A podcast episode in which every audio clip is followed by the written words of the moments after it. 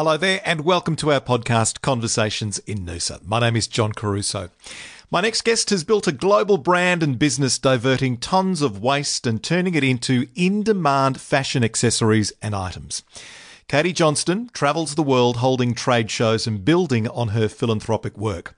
In this podcast, we talk about the challenges of a business that just keeps on growing, mentoring, the use of social media as a marketing tool, and her parents, especially her dad, who is an endless source of strength and resilience. He's a farmer, so he's seen such horrific drought and, and such hardship. Um, but he's always has a, a smile, an optimistic approach and a smile on his face. And, and things are tough and yes, he struggles, but he always likes to strategize a way out of it and, and think of how things can be better and what he needs to do now to so things uh, become better quicker yeah. in the future. So, what what yeah. kind of farm work was he involved in? Uh, so he's a farmer of crops and animals. Uh, so he does, yeah, different kinds of crops, wheat, canola. Um, yeah. And I guess you need that kind of resilience when you work and, and live on the farm because that's, you know, you do go through those cycles. I know yeah. because I'm the son of a sugarcane farmer. Yeah, right. So that's great. So you, you drew that from your mum and dad? Uh, to an extent. I mean, when I left school, um, I just went out guns blazing. I was so ready to take on the world. It was just um, a really exciting time for me and I, I just had no limited thinking. I just thought anything and everything was possible. And, and so I started to health and wellness clinics and then I was assaulted. So my world came crumbling down and I've hit a really, really dark space in my life. And, and that's kind of been the benchmark for, for bad things that have happened and, and nothing's ever been close to that. So I've been able to compare things going on in my life to that situation and go, oh, listen, it's not, it's not that bad. Things like so many people are so much worse off than I am. And yes, I'm going through an emotional time, but I can't sit in this space forever. It's so counterproductive. And I've just, like my dad, got to strategize my way out of it and, and forget about it and move on. So, what did you want to do when you were in high school, the final couple of years of school? Yeah, well, because you I, said you were really gung-ho. So what, yeah. what was on your mind? Oh, I was... I wanted to do everything and anything else. I felt, I feel like I've always been super entrepreneurial. So I've wanted to um, do so many things during school. And I, I honestly, le- like leaving school, I had no idea. But ironically, because I then went on to study anthropology, sociology, psychology, medicine, all of these different things. But when I left school, I actually said I wanted to be a fashion designer. So that was at my graduation um, ceremony, presented as, this is Katie, she wants to be a fashion designer and a teacher. Um, and then I detoured so far from that. Um, and I didn't get any support or encouragement. I only got, oh, you have to be really good at that to be able to succeed. And I kind of just went, oh, shit, I don't know how to, I don't know if I'm good enough. So I'll just go and like kind of fit into some kind of space in society where, where I can get my normal job. And oh, I just hated that. I hated normal. And is that the job that where you got fired? You talk about getting fired? Oh, yeah, kind of. Um, It it was a little less normal than other jobs that I did have. So I was working in conservation, which I actually really loved. Like, I mean, I got to go out in nature every day and, and work with volunteers and and lead them in planting trees and and rehabilitating forests and stuff. So that was an unreal job. Um, but I left that role because I, I moved for love. Whoops. um, and then came back to work in, in that role that I was fired from. So that was an interesting experience, to say the least. Well, tell me more. Why, why was it an interesting experience? Um, I was employed to uh, work in community engagement and manage a centre. So um, that centre was... Uh, believe that they had a, a space to help people starting ventures, starting social enterprises, um, starting not-for-profit organisations, just to help them succeed. And I felt like I was really well placed for that role because um, I had so much strategy and so much um, grounding in that space in business um, and in strategising. So I felt I was really, really excited about it. And then I was in that job um, and I just kept getting funneled towards business admin. I was getting really frustrated and disheartened um, with my role and kind of started to uh, disengage from it. Um, but then really believed I was of value in that space, so I, I kept pitching ideas and, and pitching events and pitching community engagement strategies and and marketing strategies to help um, business, their business, uh, and just kept getting shut down with it and um, you don't have a P H D, what do you know, kind of attitude. Um, and then, yeah, I just cracked it one day and it was a bit dramatic, probably. but but as we mentioned at the opening there, you know, that was the catalyst for you. Uh, you lost that job. You got yeah. fired you, you, on your website there. And then that was a catalyst for you to, to pick up the pieces. And you didn't play the victim and you didn't say, well, it's everybody else's fault. What am I going to do now? Poor uh, me. I was hating on a lot of people for a long time. Okay. No, not a long time. I mean, probably a month. I was just a bit like, I wasn't too impressed. I appreciate your honesty. Anyway. yeah, I'm not I'm not an angel. Um, but, yeah, it did get to a point where I was like, well, I can just sit in this kind of victim mentality and, yeah. and point the finger at everyone else, or I can just prove them wrong, prove them I do know what I'm doing and I I have good ideas and what I came up with can work. So I just, I was like a pit bull. I just lockjaw on this idea that came through one day and came into my mind, and I just, I wasn't having no for an answer. While it's still fresh in our minds, and say there's, you know, some kids in the final years of senior, you know, eleven and twelve that are listening to this, um, just back to that, you know, you had a lot of mixed thoughts when you were about to leave, leave school. You thought, ah, oh, you're not qualified for this or qualified for that.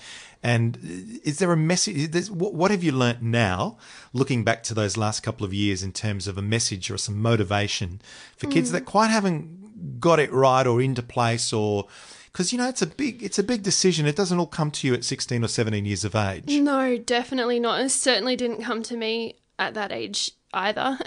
and I so like, relax. I, so, yeah, definitely. Like don't don't be so stressed about it. I think um, my major thing was that.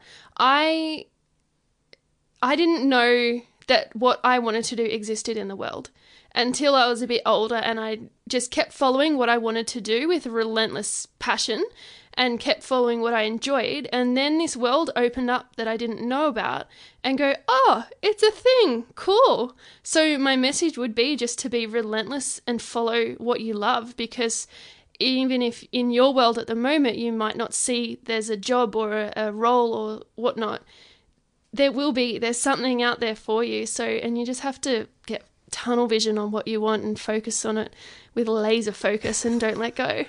Tell me a bit about the business now, EcoBling. Yeah, well, I'm a few years into it. The start date's a bit blurry because I, you know, had time off and thought it was a useless idea and then got back into it because I really believed in it, and then, you know, swayed and back and forth for a bit. So what caused you doubt there? Well, you said you had a, a, a period oh, there where you thought it was going anyway.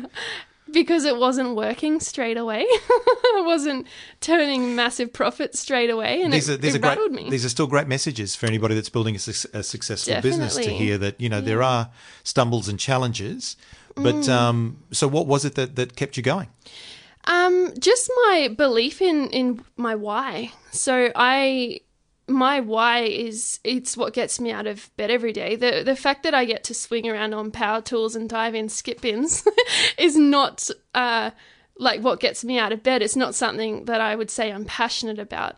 It's being deeply connected to why I want to do what I want to do, which is make the world a better place by planting trees and helping people.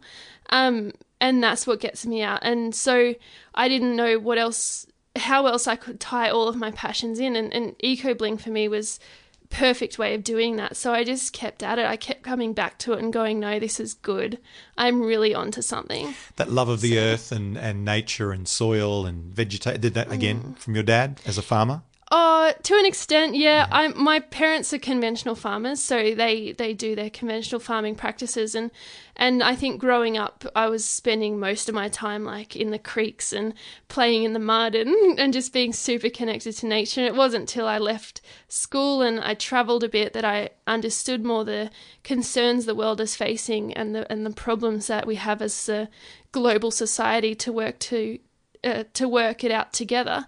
And I wanted to be part of that solution. So I wanted to do things a bit differently to my upbringing and, and be more focused on the number two biggest polluter in the world, which is fashion. So I um, thought everyone buys stuff, everyone wears stuff. I'm going to make better stuff that's good for the environment and heals, does some like positive impact, not just does it less crappy. Mm. I want to do, do it you, well. Can you remember um, one of the first piece or pieces that you worked on? Oh, yes, because I took it to, um, I took a piece, when I got fired, I there was this crowdfunding, oh, sorry, like investor pitching event that you went to, and I really hurriedly found a saw, um, it was like a rusty old saw, so I found a piece of wood in the backyard that was from a fallen down chicken shed, and I just hacked off this piece of wood, and I took that as my sample, and everyone was taking such beautiful like finished products ready for market. And I took this jagged, falling apart, it had probably mushrooms growing on the side of it because it'd been rotting in the backyard. And I took that as my sample, and everyone's like, oh my God, you, what are you doing? You should have come next year and had more time to think about it. It but, must have been one hell of a pitch though. Well, my angle was, which was kudos to my strategic thinking, I think, my angle for it was, look how crappy this piece is. I need the money so I can make beautiful pieces. I've got this great idea. I've not got the tools to make it happen. So can you give me some help so I can make this piece beautiful? And did you get investors? Yeah. Off the back of that? Yeah. I, got, right. I got the money I needed to get the tools I needed. So it was all kind of, it was more of a, a, a gift. Um, they didn't want kind of part of the business, which was great because it was just gave me the freedom to experiment and learn and teach myself how to do everything. And what about the first time you made a sale or the first time that someone showed real interest in a, in a piece that you'd created? Can you remember what that felt like? Yeah, I mean, I have so much love and respect for the ladies at Synergy at Forest Glen. Um, they, they're uh, an ethically made fashion uh, design company. And they put EcoBling in their store. They were the first to do it. So, and I was, I when they called me and said that they had sold out and they needed some more, I was just over the moon. I could not believe it, that because my designs aren't very conventional. They're kind of quite like, the, especially the designs I had when I first started, quite contemporary and quite wacky. Um, and yeah, I was so stoked to get that phone call saying that they I needed to invoice them. I didn't know how to invoice, so I had to Google that.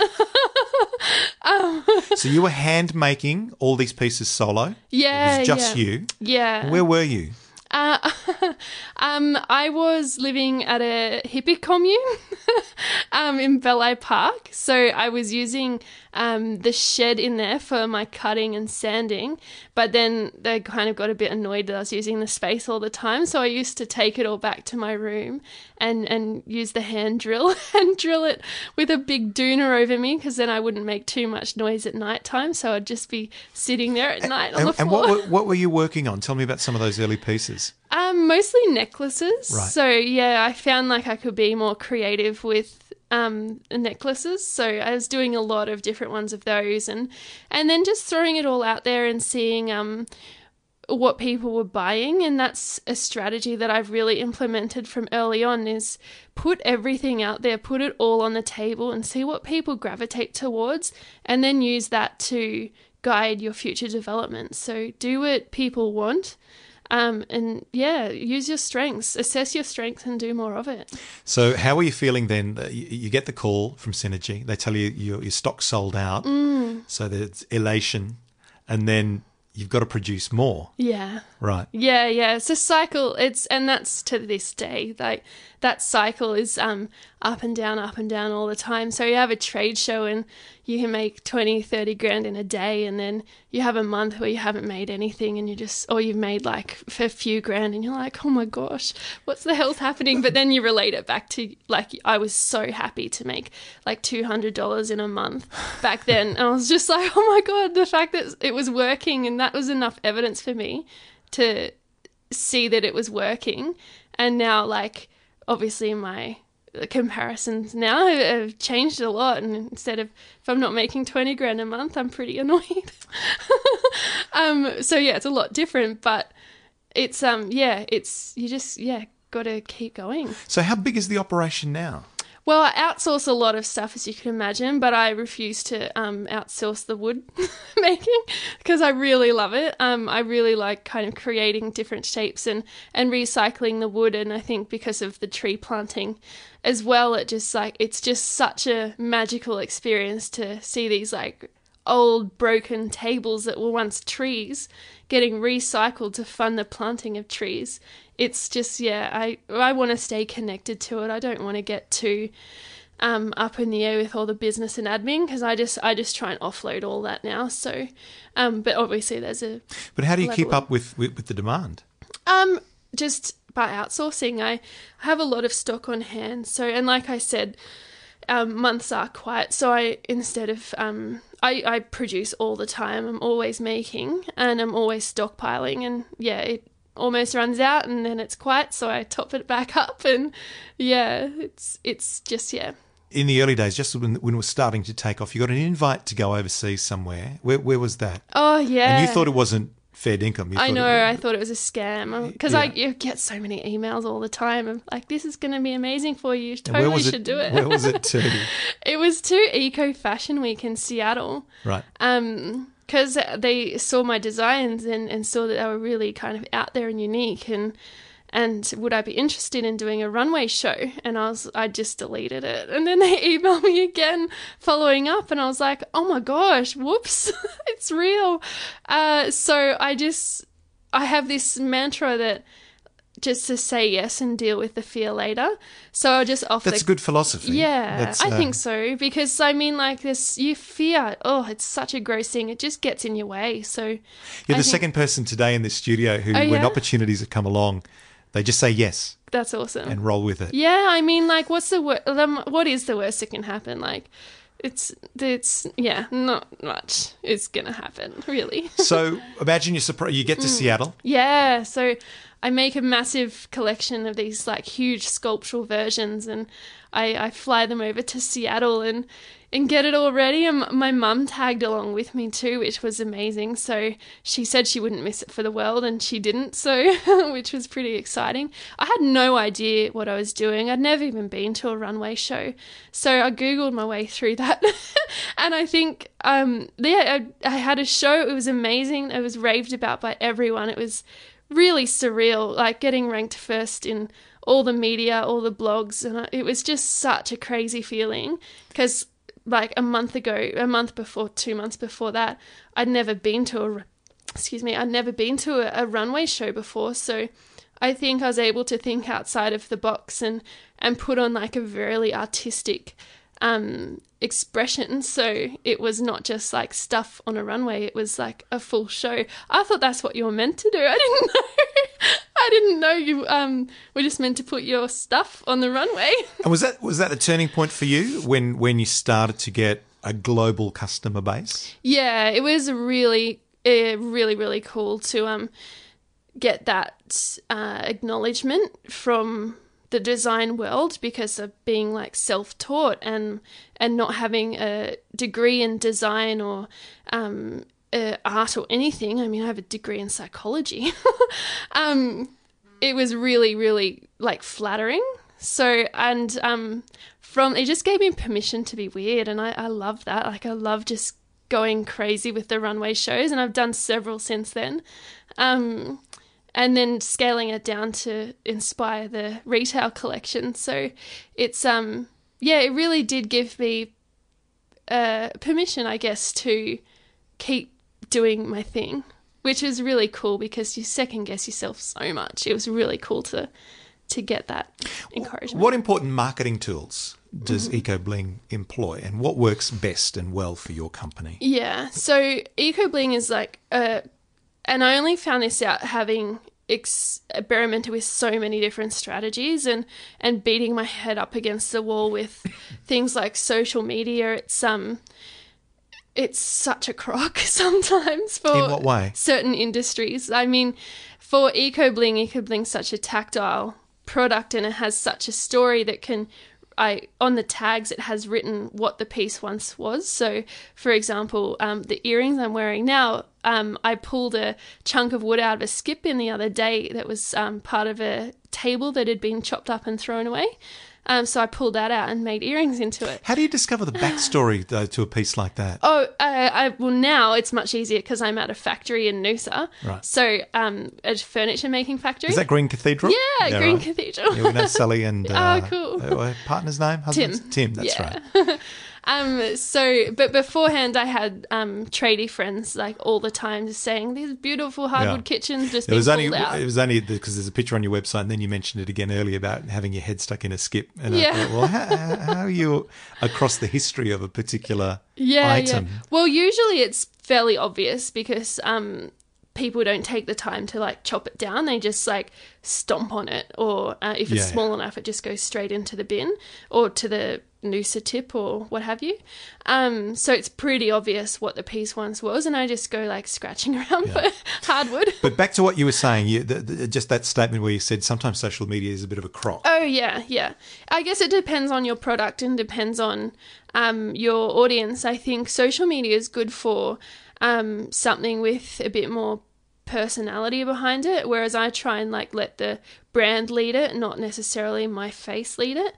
Um, so yeah, it, it depends. Like social media is great for me. Um, if I'm having a sale or if I'm like doing a campaign, um, cause I, I do some campaigns with not-for-profit organizations. So, but as far as ongoing, um, sales go, it doesn't work so much because like I said, it's such a tactile, uh, experience, and you read the tag and see what it was from, and you can't really get that. Yeah, I understand. Yeah. So where um, do your customers come from? So I do trade shows now. Yeah. Um, and they're phenomenal. Like they cost an arm and a leg to do, but what do what do they involve? I've, I.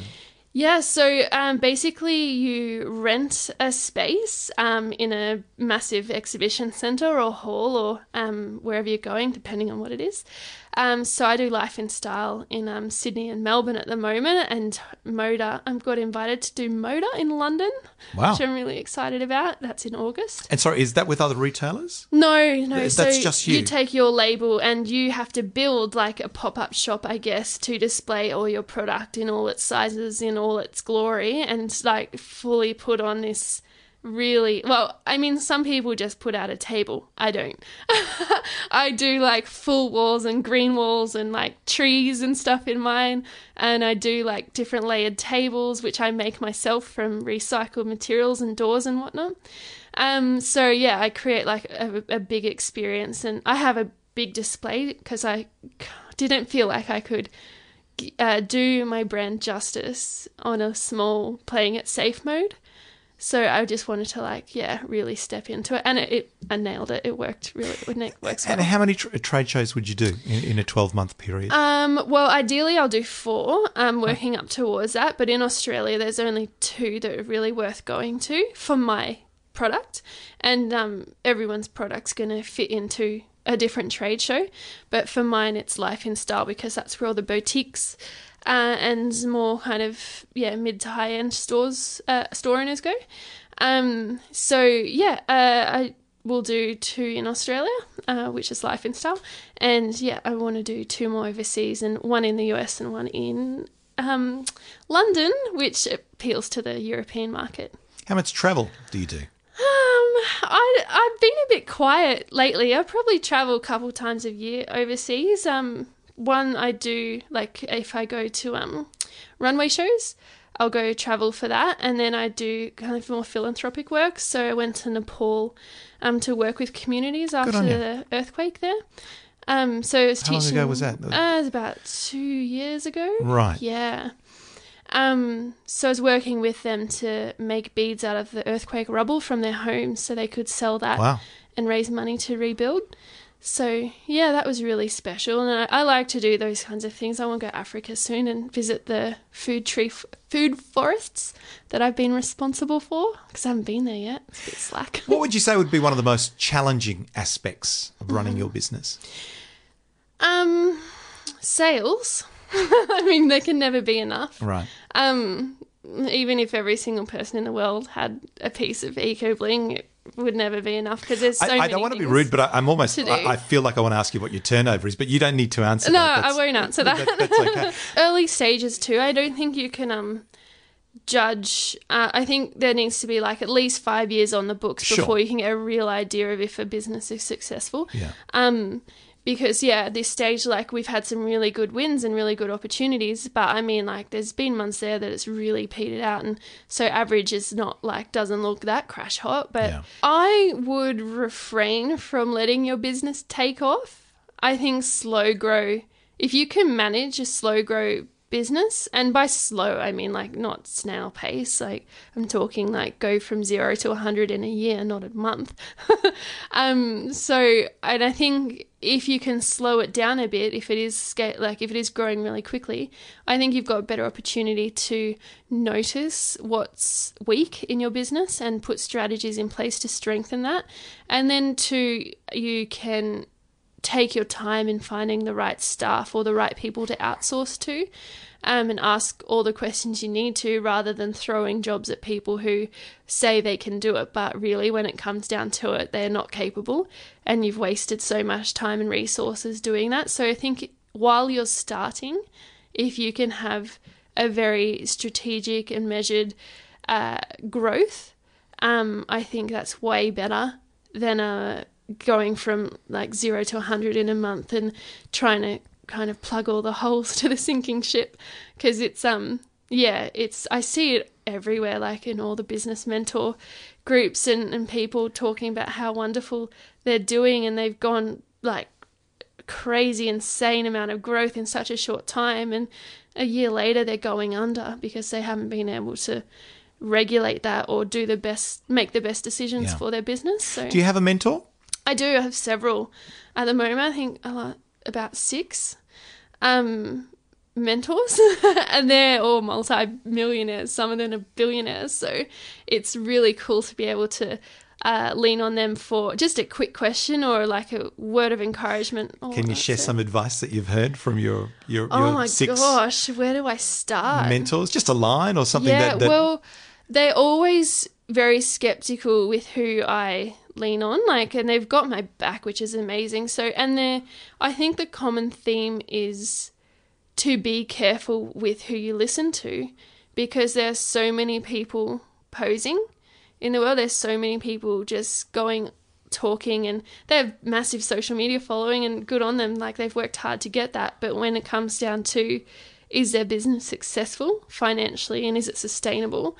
Um, you look into it and it's not, it's just B S. So I think their advice collectively would be to be very careful with who you listen to, um, who you strive to become is influenced by the people who are around you. So just be very careful with who you choose to have around you, and, and don't be afraid to cut the cord to people who don't have a clue, or if you get a, a sniff of people who don't have a clue and, and they think they're... Yeah. They know it all. What's your, I know it's a cliche walk. question, but what's your, your plan, Katie, um, in, say, another five or ten years? Do you do you hope that the business, you'll have people in place to run your business and you can do more yeah. philanthropic work? And yeah. is that what you'd like to do? Ideally, yeah. So, I mean, um, I have a few other businesses. I've just got patents on a um, an invention that I've created, uh, which is really exciting time for me, and hopefully I'll be able to talk more about that towards the end of the year, um, because I have, yeah, investor, I've just, yeah, it's very top secret.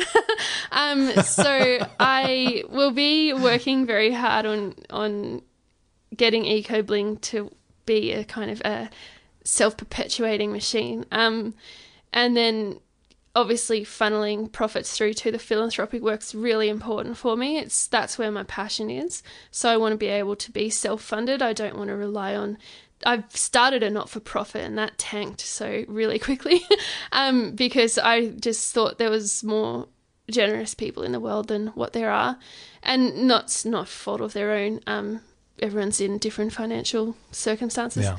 Um, so I really want to, my philanthropic work to be self-funded. So I'm just going at it as hard as I can to make that happen, and um, yeah, thinking of pretty awesome. I think they're brilliant ideas to uh, eliminate the world of waste. So appreciate your time. Thank, Thank you, Katie you. Johnston. Thank you. She's a real go-getter and a pleasure to talk to. I hope you got something out of that. And if you think there are other like-minded uh, individuals in your social media circle, please feel free to share the podcast you've just listened to on your social media channels. Don't forget, fresh podcasts every Monday and Thursday on the In Noosa Magazine website, in noosa magazine dot com dot a u forward slash conversations. Until next time.